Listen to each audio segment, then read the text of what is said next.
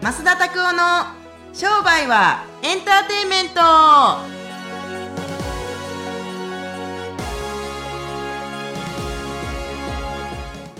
ウェルカムトゥ商売はエンターテインメントはい、ということでですね。すごいテンションのギャップ差がありましたねあ、そうですかちょっとテンション下げていってみようかなと思ったんですけどなるほど。まっすぐが爆上げだったんで多分あのー今あのーポッドキャスト聞いてくださった方たちのあの登録者数が今ぐっと減ったと思います きっとあはの申し訳ございませんい、は そういえばだんだんと暖かくなってきましたけど意外と東京寒いですねちょっとヒヤッとするというかさいこれ最い、近です結か構いやどうなんでしょうね結構寒いと思いますけあど本当ですかんまっすぐなんか花見とか行ったりしますか全くしなあしないんですい、ね、うん、どうでもいいもん本当にああそら春やから桜桜やろぐらいか な、うん結構なんかうんなんかそそもそも今やっぱりこんな時期にあの花見できないですよねなんかしに行きたいと思わへんしーんいても誰もおれへんからね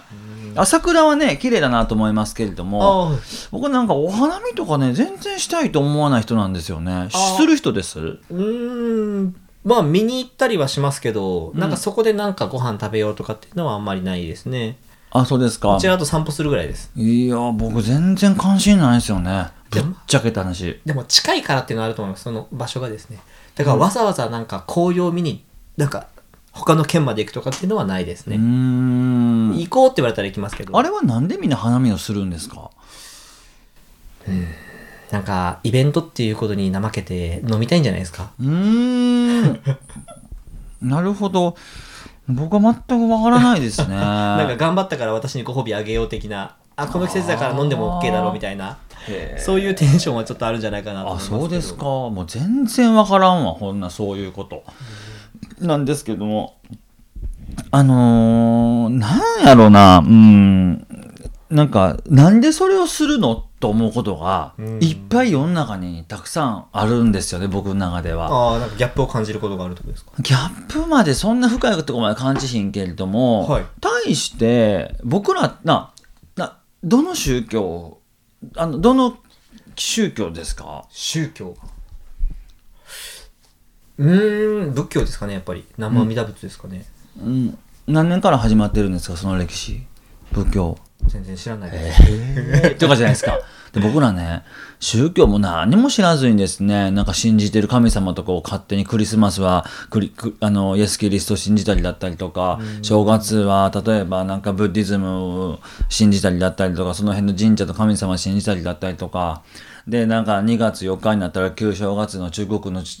あの神様信じてみたりとかどの神様信じてんのお前みたいな。でなんかね分かりますけれども、なんか一個信じてるものがあったりすると僕すごい楽だと思ってるんですよ。ああそれは軸を決めておくといいっていうこととは別ですか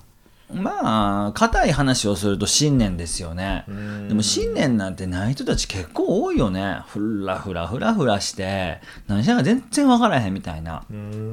そうだから花火でさえもどういうなんて言うんですかあの意味があってお花見をするのかを分かってない人たちは結構いるんじゃないああなるほだから僕意味がわからないんですよ桜綺麗だなでいいじゃないですかうんでもなんかわざわざなんでお花見しに行くんかなって思うことがいっぱいあるうん不思議で不思議で不思議ですうんうねん確かにうん、そういう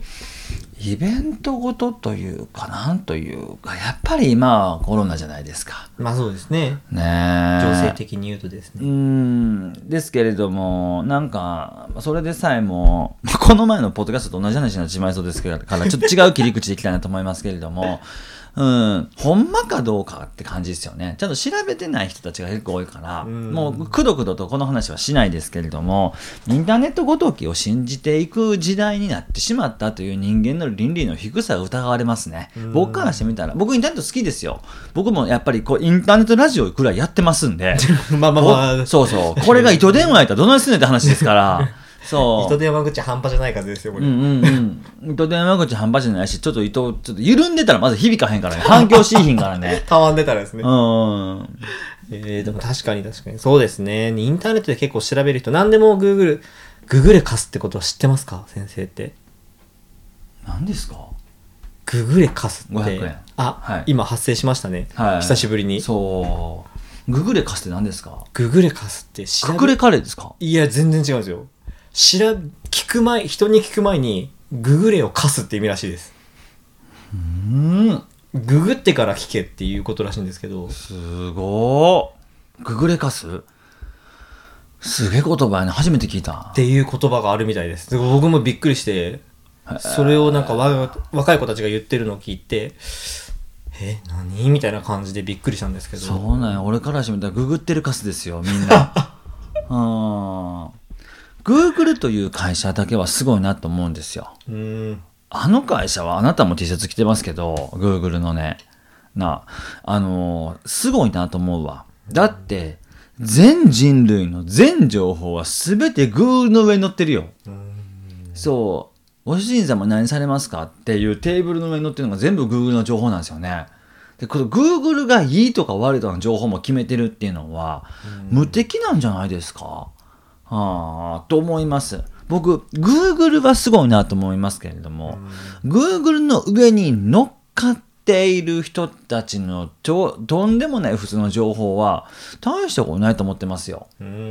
ん。うん。なんで、この辺は難しいとこですね。あなるほどですーうんね。でも確かにもうなんか、調べるって言ったら Google がもう絶対的みたいなうん。地位にこう入ってきてる感じはありますね。あんた分からへんと思うけど、俺ら若い時はヤフーやったんですよ、ずっと。ああ、でもずーっとヤフーだったんですよ。僕もでも小学校の時くらいは Yahoo でした。 40代の人たちの方、40代の人たちは、ヤフー使う人たちめっちゃ多いですよ。へえ、あ、今でもですね。多い多い多いへえうんあとビッグローブとか作ってます。使ってましたね。うんうんうんうん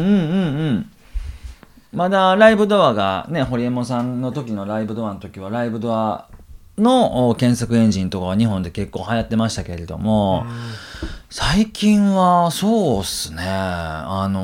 のー Google, Google の勉強はやっぱり失敗してますけれどもやっぱすごいよね、もう本当にあの会社は何やろうどうしてあんなことがなんでこんなすごくなったんだろうなってうん研究材料の一個なんですよねむっちゃくちゃすごいと思うよそう今創業者の今あの Google ってもともと Google っていう会社だったんですけどもアルファベットっていうところが会社やってるんですよアルファベット。アルファベットっていう会社が Google っていうものを管理してるんですけれども、さあの2人の創業者セルゲイ・ブリンさんと、うんであのラリラリー・ペイジさんという方来られるんですけれどもああとはエリック・シュミットさんかなそういう人たちがいるんですけれどもそういう人たちがそのアルファベットをやっていってどういうふうにこういう会社を作っていこうかと思ってどうなってこうなったのかっていうところは今年間どれぐらい稼ぐんかな会社の売り上げとかとかでも80兆ぐらいいくんかな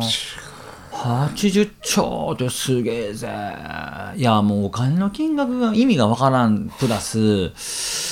うん、なんでしょうね。毎年増収増益してるよ。世界中のお金が全部 Google とか Apple だったりとか Facebook に集まってんじゃないすごいですよね。もう本当にとんでもない。ガーバでうん四大巨頭ですもんね。う本当にん。だからね、やるんだったら Google 作りたいですね。俺、商売の学校というか、まさしく Google みたいにしたいもんね。あ、ここの情報すべてですよって感じ。うん調べるときは、とりあえずマッサージ塾で調べるみたいな。まあうん何でもそこにあるみたマいスな。ター塾人材引っ張ってくるならマスター塾から引っ張ってきたら絶対確実にとかっつってもうこれだけすごいですね、それう。ん夢ですねそういう風になるのがだから Google みたいにはなれるかどうか知りませんただなれるようにしたいなうんあそこにいる人たちはみんなすごい人たちやでって Google で調べてる場合じゃないマスター塾実際行った方がいいわみたいな感じでうんやったらすごいよねいや、それ夢ありますね。楽しそうですねうん。うんうんえーぜひぜひですうんね。ぜひよろしくよろしくお願いしますはいもうは夢いに近づくようにですね。はいありがとうございますはいはいありがとうございますはい。はい、それではですね、次の質問コーナーに行きたいと思います。ええそれではですね、ちょっと、まあ、ビジネス的なところ、まあ、世界情勢の話とかをちょっと四大巨頭の話をしたんですけど、ガラッと変えて、ちょっとプライベートなええ質問に行きたいと思います。結構怖いな。 K 先生からです。おお、なんや。えーどんな女性にまっすんは惹かれますかということです。僕ね、意外にね、あの、ギラギラしてるとか、例えば、あのーあのーまあ、知り合いの浅場先生って人がいるんですけど、浅場先生とかもな、ギャルが好きだと言ってはったんですけれど も、僕は、僕はあの、えす、すごいなんかところをボーンぶちそう込んできましたそねう。もうね、あの、だなどなたさんかの上司になるようなところですけれ名ども誉毀。損ですよみたいいな。やいや、いいやでも、あのー僕は結構素朴な女性が好きで、 あ、へうん、ちょっとなんか素朴な人好きですね。え。素朴っていうのはどういうニュアンスの素朴っていうのがありますか見た目が素朴な感じですけども、こう、性格的な。うん、見た目、バシッとしてる人たちは第一印象、可愛いな、綺麗だとかと思いますけど、例えば付き合ったりすると、大体長く続かないことが多かったですね。でも素朴な人たちはえ近づいていくまでにはそんなになんかあの時間はかかりますけどあの僕まだ結婚しない時っていうのは素朴なこと付き合い4つ下の子と付き合ってましたけれども長いこと付き合ってましたよね5年ぐらいは付き合ったかなあそうなんだ僕恋愛って3ヶ月以上続いたことないよほとんど恋愛でへえ。全然続かへんじゃあ一そんなに続いたのってもう、本当に。なんやろう開花してくれましたよね素朴なところをリーチしてくれたというかなんというかなんで喋る言葉でもなんかたまにとんちんかんなことがあるんですけど頭のいい人に苦手かな逆にああ、ちょっと切れたりするような感じの頭の。切れるってなんか「うら!」とかっていやいやいやあとんでもない奥さんです。 とんでもない嫁、とんでもない彼女です。 そうそう。じゃそういうことじゃなくて、そうなんかパッパッパッとする人たちになんか憧れではいるけれども、そういう女の人たちに惹かれたりはしいひんかな。そう、なんか、普段例えばギャップのある女性好きですね。パッパッパッと仕事するけれども、家の中ではだら私はもう何もしたくないみたいな感じのやつとか、へー好きですね。あー実際どうですか見た目はありますか、うーん。僕結構なんかキュンってくるのが眼鏡普段かけてないけど眼鏡かけたらなんかちょっとこう印象変わってあーいいなとか思っちゃうことあるんですけどそういうのはあるかもあのー普段、はい例えば僕なんかは、えー、と治療やってましたから普段はやっぱりその女性の治療家の人たちともよく付き合ってましたけれども付き合ってたっていうのはその付き合ってるっていうのはその男と女との付き合いじゃなくってこの仕事としての付き合いがある中 で大丈夫ですなんかそのあたふたした感じがえなおさら怪しいですけどあじゃあまあそれでいい です。それでうん、いいんですけれどもそういうふうにこうお話ししてたりとかお付き合いをしていてすごく感じるのは普段例えば治療科の服を着てるけれども、はい例えばどっかでその人たちとプライベートでどっか行くことはないですけれども、街中で出会ったことがなんか僕2回ぐらいあるんですけれどおもはいな先生とねその女性の。はいで「あマサ先生こんにちは」とか言ってたんですけど全然ちゃうやん普段とみたいなそれめちゃくちゃこのギャップは僕はなんか結構あるかな。あー僕それ結構好きです僕もそれうん看護師さんが意外と私服着替えたらすごい可愛く見えるとかはいはいはいはい。で、逆もあんねん。制服かっこいいけど、私服むっちゃダサいやついるんですよ。もう、なえるんですよ。うん。僕その経験やったらもう詐欺かなと思ったのはもうこの人絶対歯医者さんで可愛いやろうと思ってマスクパッて外したら全然可愛くなかった時のあのなんかふわーっていう裏切られた時はすごいですねなあ、あのーちょっともうここも、これ以上行くと変態みたいな話になるから、 やめやめとこう。もうね。ただなんか、それはめちゃめちゃある。やっぱりその、うんあの、なんて言うんですか、ギャップはすごいあるかな。あすごいあるから、まあその辺をなんか僕自身は意外に見てるかなへ。でもなんか意外にあのなんかちょっとちょっとした可愛さだったりとか、ーはい顔はめちゃめちゃ超絶良いというわけではないけれども、でスタイルもめちゃめちゃいいからそうでもないけれどもちょっとした時のなんか笑ってくれる顔が可愛かったりとかってやったりするのは僕は好きかな。あうーんできる女は苦手。あでーき、あの人綺麗だ、できるわっていうのは、ちょちょっと苦手かな。なるあほどーですうねん。はい、ありがとうございます。まあ、ぜひですね、まあ、まあ、参考というか、まあ、そういうタイプとか、まあ、皆さんそれぞれあると思うので、あ、でもこれどうなんですかまあ、実際、自営業をするとかうんっていう時の、はいこの奥さんの選び方とか、付き合う人の選び方ってあるんですかああ、もうね、これはもう完璧にあるんですよあ。らやっぱり、一緒に、例えば、川端先生とかもこれからまだ25歳ですけれども、これからご結婚されたりだったりとかするときに、この結婚っていうか、奥さんを、おこういう奥さんをもらった方がいいとかってありますけれども、はいちょっと奥さん怖いとか、もしくは奥さんのお家がもう自営業者のお家うんこれはすごくいいです。僕は絶対それを選んだ方がいいと思います。ほううんその心は例えば一つ指摘してくれるわけじゃないですか。もうちょっとこの辺の、あまあ何でもいいよとかっていう過程は多分崩壊するよ。男は攻めに行く。女は守りに入りますけれども、お金の使い方とかをガチャガチャ言う奥さんとかはいい奥さんです、絶対。そりゃそうでしょう。うん、っていう感じ細かいところもちゃんと見ているちゃんとプロテクトしてくれるような人たちっていうのはいい奥さんだと思いますプラスはい。両親が自営業者の人たちの従業員だったりとか奥さんっていうのはやっぱりよくできるよ。あの自分たちの両親のやっぱり苦労とかも見てるしやっぱその辺は結構見るべきかな。あーお金儲けやっぱりさせてくれへんというかあの下手くそな自営業者の人たちの奥さんってもうビャーバーン使ってるよねなんかねビャーって入ってきたらビャーって使ってあ貸すかな頭あー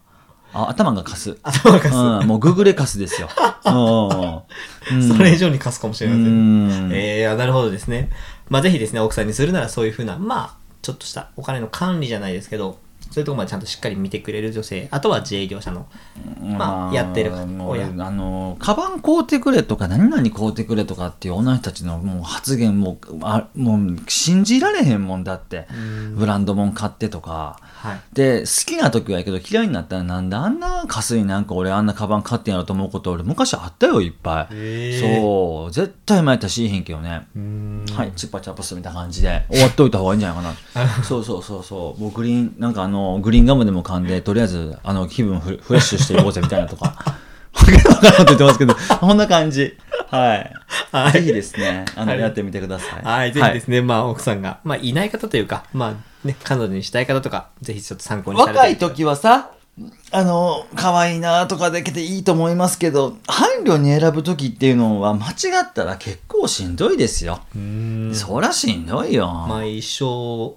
一緒に過ごしていく。なあと思うからその辺間違ったりするとまあ不幸の始まりというかなんというかうん子供もアホになるしねほんでそらそうよお金の使い方わからへん両親育てられた子供なんてろくなもんじゃないわ確かにうんほんまカスやわそのそうその辺は最終的にはかカす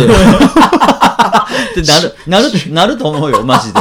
終着地点がすごいところですね。そうむちゃめちゃやからまあそんな感じでははいはい、ありがとうぜひ参考にしてくださいはい、ありがとうございます。ははいい。それではですね、最後、今日はですね、ちょっと久しぶりに、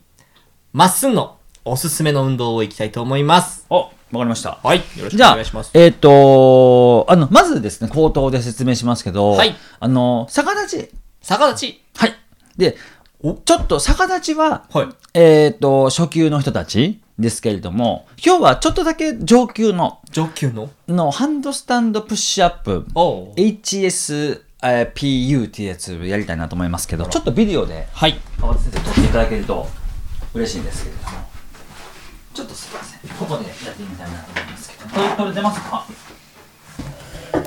画面逆にならないあ、いいです。このそのままで。これで、まずは、逆立ちを、どうやって、してほしいんですよ。してますよね。あ、小銭がこぼれますね。これで、はい、じゃらじゃらお金が出てきます。こんな感じで、はい。逆立ち腕立て伏せですね。はい、すいません。でちょっと今、 チャリ、あの、チャリ線が出たんで、えっと、1回しかできなかったんですけれども、はい。逆立ちしてそこから腕立て伏せっていうのはめちゃめちゃめちゃめちゃハードな運動なんですよ要するに自重をかけて、それを自分の手で押し返すってことですよね。そうこれは結構肩にもきますし背中にきますう。うーん。うん、あのまた後でこれ、まあ、画面見てくれる人たちやってみてほしいだと思いますけど、はいできひんまずお起きれこっから上がらへんうん、からそ逆立ちするときはこの壁を使ってもいいんですかう壁を使わないとまず最初できないと思いますああ、なるほどですね。はいこう壁使わずになんかこう、やったりするのかって。それもうアクロバティックすぎで しょななんで僕の想像上、やばい上級編来たな、みたいな。そうそうでもあの意外にこれ結構きつくって僕今まで1回しかしてないですけどこれをストリクトって言って反動を使わずに、えーややったりするのを例えば5回以上できる人たちは超運動できる人たちですよねもうほ普通はできないですよ僕もやっと体重が減ってできるようになりましたんでうどあの、ぜひですね、あの、ちょっとハードだと思いますけど、やってみてください。これベリーハートですよ。はい。腕上げれる人少ないんじゃないですか。多分できひん、ほとんどの人たち。だから上級です、まずは。はいそんな感じで参考にしてみてください。はい、ぜひですね、まあ、新しく運動とか、結構、このマッサージ塾に来られる人は運動を始める方が結構多いと思うので。始めたでしょ、だって。そうですね、僕も実質始めた一人なので、ワイン、 葉巻、運動、絶対大事です。ぜひですね、まあ、興味がある方はされてみてください。まあ、一発でも持ち上げれれば、本当に。まあ、初級編は腕立てかな。膝腕立て伏せ、で、ボックスを設置しての逆立ち、はいで、実際の逆立ち、で、ボックスを使ってのハンドスタンド、プッシュアップ、逆立ち腕立て伏せ、で、上級は今みたいに壁使って、全くハンドを使わずにハンドスタンドやるっていう、この、いくつかのレベルがありますんで、まあ、段階を踏んで。そう、ぜひ、あの、やってみてください。はい。はいまあ、ぜひ段階を踏んでやってみてください。はい。それではですね、今週のポッドキャストもありがとうございました。えー毎週ですね、火曜日に更新されますので、ぜひですね、登録していただけると、最新のものがまた、新たな元に届きますので、ぜひ、登録してください。お願いします。はい。それではですね、今週もこれで終わっていきたいと思います。さよなら